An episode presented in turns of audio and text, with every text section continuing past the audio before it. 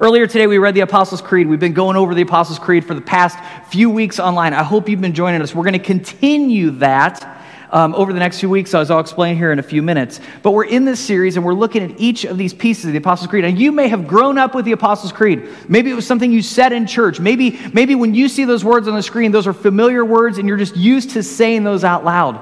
Or maybe you grew up like me you didn't grow up with a lot of creeds. Maybe you knew about them, you knew that other people said them, but you didn't really understand the meaning or the purpose or what they mean behind it. Maybe you grew up in a tradition that was very anti creedal, even, that said, hey, I don't like those at all. But as I began to think about what do we need to do in this season, what does it look like for us to begin to think about exploring the way of Jesus, I kept coming back to this. And I kept feeling that God was drawing me to this place to talk about the creed and to see that this is the root. When Greg says it's all Jesus, nothing added, that's the beauty of the creed is that it takes us back to the center of the reality that over 1,500 years, people have been reciting and talking about and, and, understanding. And it's not just about saying words. And that's what I want to be careful about. And that's what I've talked about as we've gone into the series. Boy, it's good to preach again, by the way, with people. But as you get into this and you talk through this creed, you don't just say it, you don't just recite it, you don't just put words on a screen and say those words out loud. The point of the words is to help us understand our faith so that we live out our faith. A couple words that I used last week is we talk about our orthodoxy, which is our right belief. These words help us to have right belief about God, about the story of Jesus, about the Holy Spirit that He sends us. Because as we have that orthodoxy or that right belief, that helps us develop another big word here, our orthopraxy, which is our right practice. And guys, here's what I look around and I see the church over these past couple years as I think about why we started Southeast to begin with. Why did we say we needed to redefine the church? I think it's because as we look around, a lot of us were realizing orthopraxy was all messed up. People were practicing and focusing on things that didn't matter, that weren't at the center of the story. And so rather than grace, we saw judgment in our world. Rather than love, we saw the church acting as a place of hate. And we said, what does it look like to come down to a right place and say, we have to get this right because there's love and grace and mercy and justice at the center of the story. And this is what helps us get there. And so we've gone through this series. We've talked through these different uh, clauses of the creed. And if you, if you haven't had a chance, if you haven't listened to it, I, I really, I do encourage you, go back. Or if you say, hey, I don't have time to listen through a sermon, fine, send me an email. And I'll just talk to you through the, each of those clauses because, guys, this, I love it. It has helped me to see some things, to change some things, to make some shifts. And I'm so happy that we went into this series just for my own sake, and I believe it helps all of us. So call me, text me, shoot me an email, listen to it if you can, but go through this series because today we come to the center of this creed. We come to this point, this moment, with these words that say this He descended to the dead. On the third day, he rose again for 1,500 years. Over 1,500 years. And even before that, the reason they call it the Apostles' Creed because tradition tells us it connects all the way back to the teaching of the apostles, to the first Christians. And what did they emphasize? What was important? What mattered? From that very beginning, the church has confirmed the statement He descended to the dead. On the third day, he rose again. Resurrection matters. Luke 24. On the first day of the week, very early in the morning, the women took the spices they had prepared and went to the tomb. They found the stone rolled away from the tomb, but when they entered, they did not find the body of the Lord Jesus. While they were wondering about this, suddenly two men in clothes that gleamed like lightning stood beside them. In their fright, the women bowed down with their faces to the ground, but the men said to them, Why do you look for the living among the dead? He is not here, he has risen. If my father in law was here, he would shout out really loud, He is risen indeed. I'm not going to force us to do that today, but that I can hear him saying that out loud right now. Remember how he told you while he was still with you in Galilee. The Son of Man must be delivered over the hands of sinners and be crucified and on the third day be raised again. Then they remembered his words that when they came back from the tomb, they told all these things to 11 and to all the others. It was Mary Magdalene, Joanna, Mary, the mother of James, and the others with them who told this to the apostles. A quick reminder that it was women who were the first preachers of the good news of Jesus. But they did not believe the women. Shocking. Because their words seemed to them like nonsense, no comment.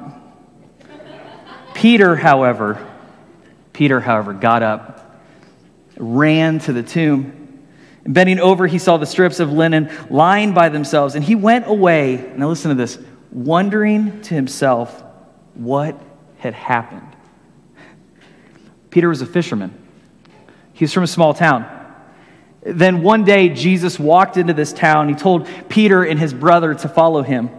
The story says that Peter dropped everything that he was doing to follow Jesus. And from there, he became one of Jesus' most well known disciples. He was loud, he was passionate, he was impulsive. Sometimes I look at Peter and I go, I get that guy. At almost every point that Peter is mentioned in the stories, he had something to say.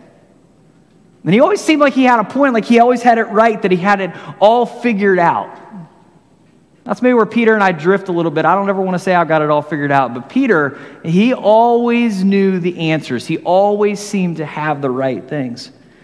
Peter's world was turned completely upside down in this last week. He watched Jesus arrested. He saw Jesus crucified. He saw him placed in a tomb. Peter watched as the crowds cheered as Jesus entered Jerusalem. Then he watched as the leaders and the teachers, fearful of that message of Jesus, convinced the crowd then to reject Jesus. And even Peter ended up denying that he even knew Jesus.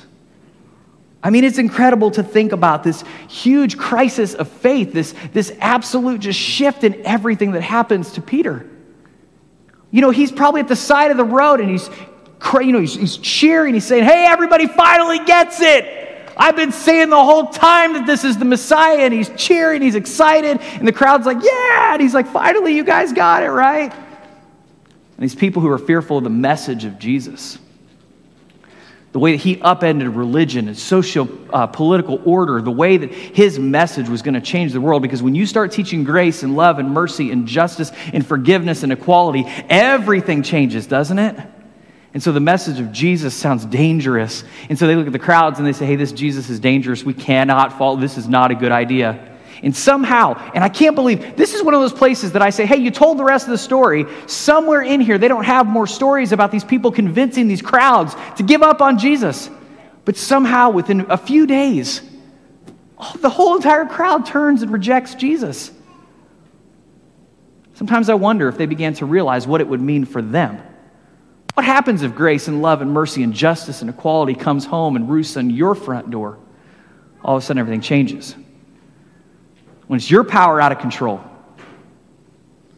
when everything changes for you, maybe it's easy to change your tune. Maybe it's, maybe it's easy then at that point to reject Jesus. I mean, how many of us feel that way?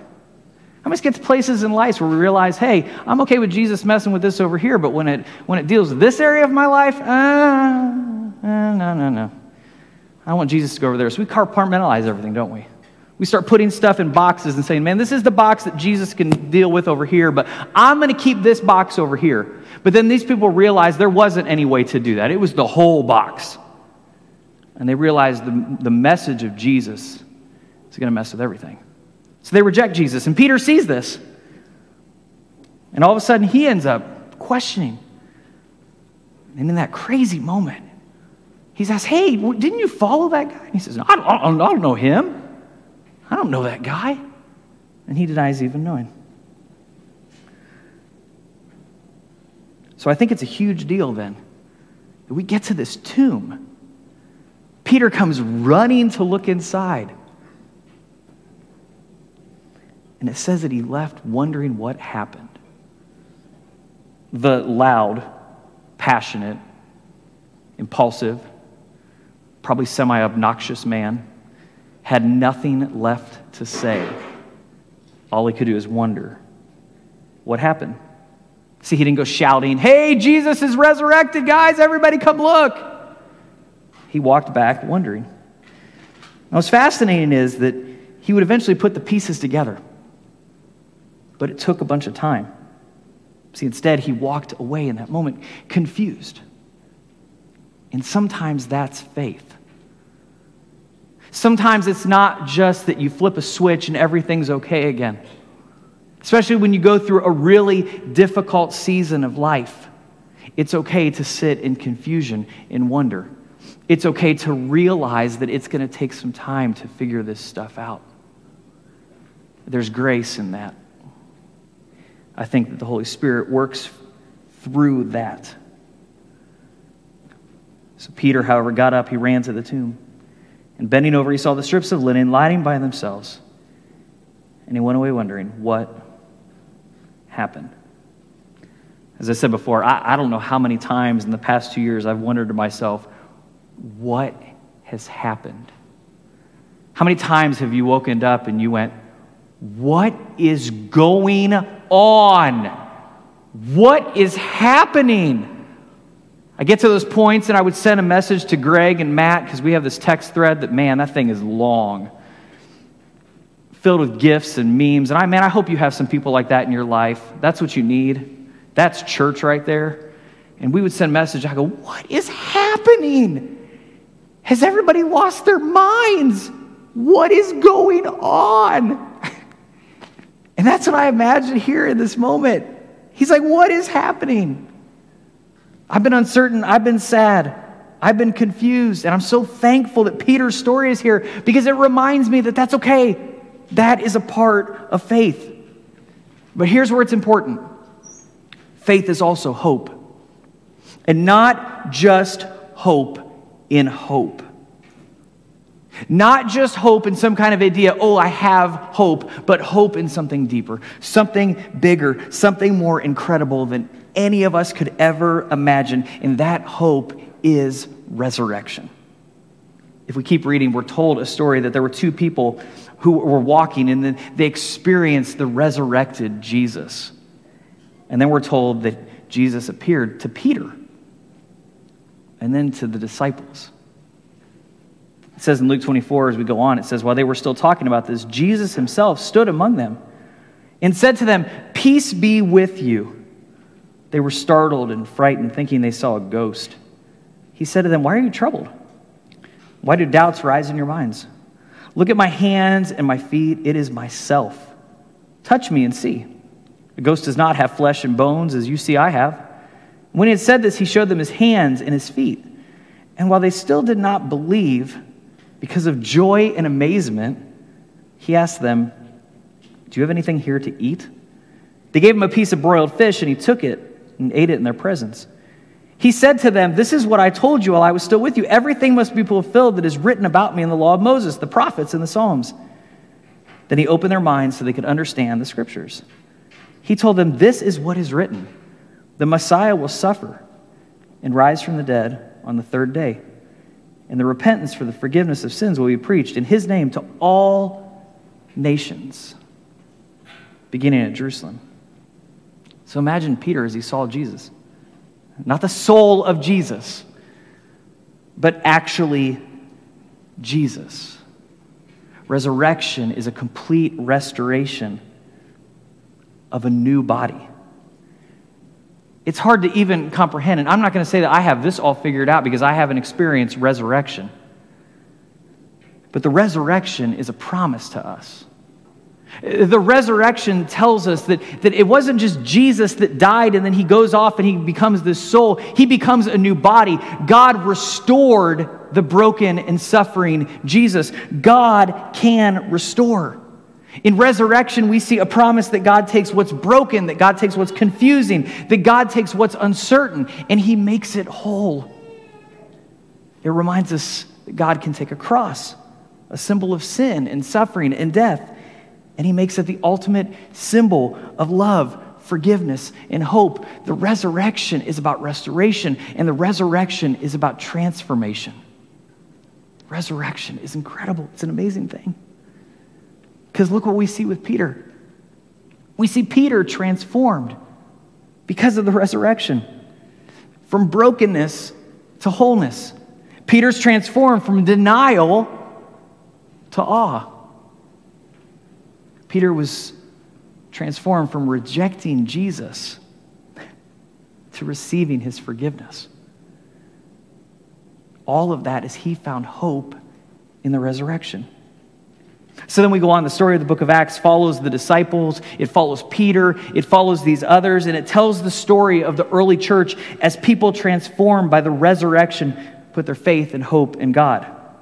Now, I don't want you to miss this because this stuck out to me last night. 10 years, 10 years after he first saw Jesus Peter talks about the resurrection. Now, now listen to this, listen to this. Our, in our Bibles, Luke and Acts are really one book. You can kind of smush those together. It gets kind of weird because we have Matthew, Mark, and Luke and John, and then you have Acts, and it just kind of seems like if we had the order the way that it could go, you would put Luke and you put Acts together because you read one right into the other. And what's cool about that is it's telling the continuation of this story. So we find Peter, we find all these things happening to him, and then we see what happens with the early church, but we have to be careful because we rush into it and we think, oh, all this stuff happened like in 30 days. Like all of these things took place and God was doing all this stuff and it was all happening so quick. It took 10 years. Those first 10 chapters are 10 years of people slowly seeking to understand the way of Jesus. See, everybody's in a rush, everybody's in a hurry. Everybody's looking at this next season of life thing. We just got to get back and let's go, let's move, let's go, whoa, right? And I'm like, slow down. Because that's what we find. When people go through a difficult, hard time where they're asking tough questions, the best thing you can do is slow down and experience the grace of Jesus. I mean, remember Jesus talking about this? He says, My yoke is easy, my burden is light. The idea was that we experience with Jesus the slow rhythm of grace. Just breathe for a second.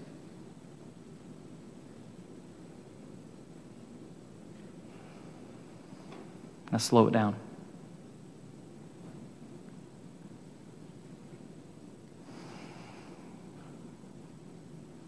Slow it down again.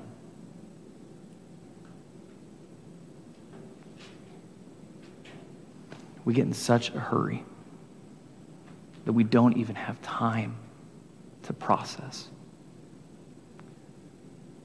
We don't have time to process what's happening in our lives and we don't have time to process the goodness of Jesus. So, after 10 long years of processing the meaning of the resurrection, now, guys, when people are like, I got it all figured out, it took Christians 10 years. And most theologians would say, we still don't have it all figured out. So it's okay. Say, I don't know. But Peter began to think about the resurrection. Peter began to teach about the resurrection, not because he read it in some book and he began to create a theology book about it because he experienced it. Jesus ex- or Peter experienced the resurrected Jesus. Peter experienced the power of the resurrection, the transformation in his own life. And then he said this. And Peter began to speak. I now realize. and just so you know, Peter was pretty close minded. He thought the gospel was for a certain group of people. And then uh, Jesus said, Hey, I got to have that box over there. I'm going to mess that up a little bit. Because the good news is for everybody. Right? And Peter had to figure that out. And he says, I realize now I love it. It's okay to say, I now realize. It took me 10 years to get there, but I, I now realize. He says, I now realize how true it is that God does not show favoritism, but accepts from every nation the one who fears him and does what is right. I'm just going to read that again. That's some good stuff. That preaches right on its own. I now realize how true it is that God does not show favoritism, but accepts from every nation. You know, let's stop building walls. Let's tear down walls and build bigger tables. You with me? That's the kind of church I want to be. That's the kind of Jesus follower I want to be. You know the message God sent to the people of Israel, announcing the good news of peace through Jesus Christ, who is Lord of all.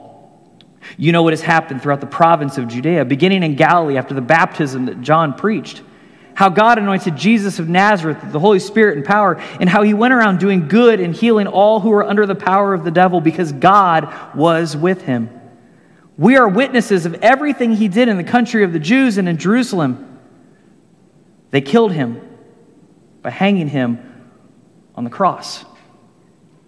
These crowds with these Romans a collection of humanity, looked at Jesus and rejected him.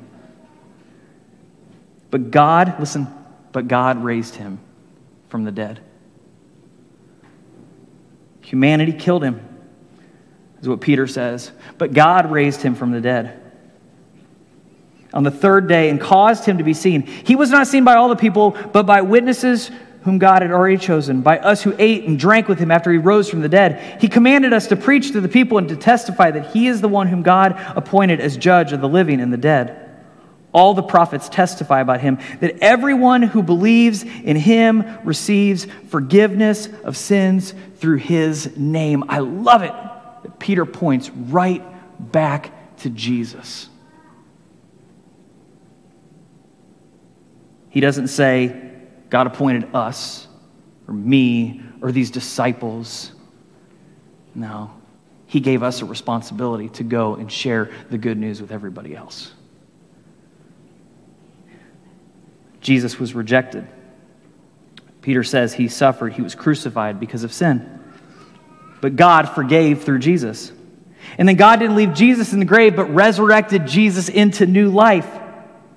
And hear me say this, and through the life, the death, and the resurrection of Jesus, God shows that our sin, the sin that leads to death, does not get the final word. Because of him, we are invited to live as people experiencing resurrection, experiencing new life, leaving behind the reality of sin, and experiencing the reality of a new and glorious day. Peter reminds us in his life and in this message that no matter, matter where we are in this journey, no matter who we are, no matter what we've done, God's love for us is the same. And that he desires for us to take part of the reality of resurrection. Even amid uncertainty.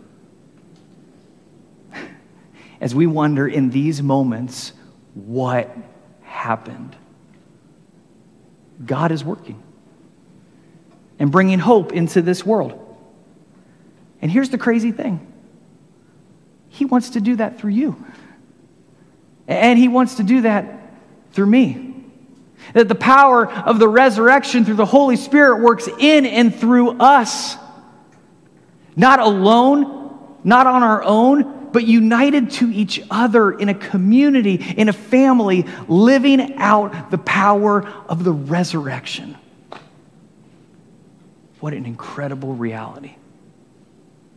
We are people of hope.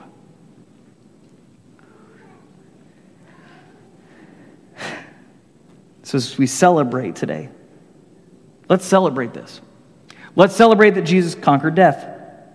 But let's also celebrate that that's just the beginning of the story. We celebrate that the story of the empty tomb is God's way of declaring that something new is beginning. We celebrate today that the story didn't empty, didn't end at the empty tomb, but began a movement of people. A people who believe in, experience, and live out this thing called the hope of resurrection. Look, I don't know. I, I, I, don't know where you are today. I don't know where you are in this specific moment. But if you're anything like me, you're, you're maybe filled with some concern. Maybe you've got some frustrations and some anger that you're still holding back. Maybe you have some, some worry that you've kept holding on to. Maybe you're just looking and you're saying, I don't know what's happened, and I'm, I'm a little concerned about taking the next step forward. Maybe you're in a place and you say, Hey, two years ago, man, I was feeling good. My faith was in a great place. I felt like I understood this thing about Jesus, and now I'm not quite sure where I'm at. And that's okay. Because that's Peter's story. That's my story trying just to put the pieces back together. And I look at Peter, and it took him 10 years.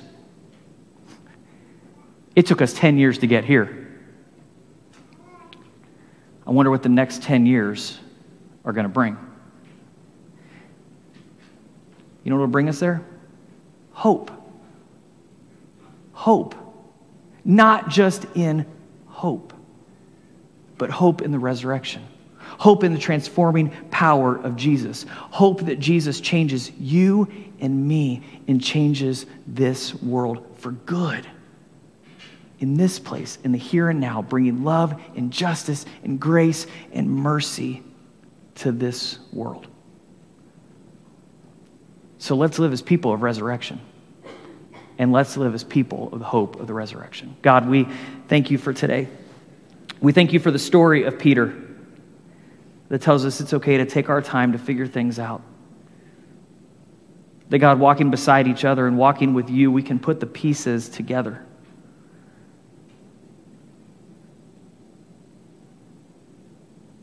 Help us to learn what does it mean to live as people of resurrection? And help us, God, to not answer that question too quickly, but to trust that you will continue to guide us and show us exactly what that means. God, we thank you for today. And we say those words He is risen. It's your name that we pray. Amen.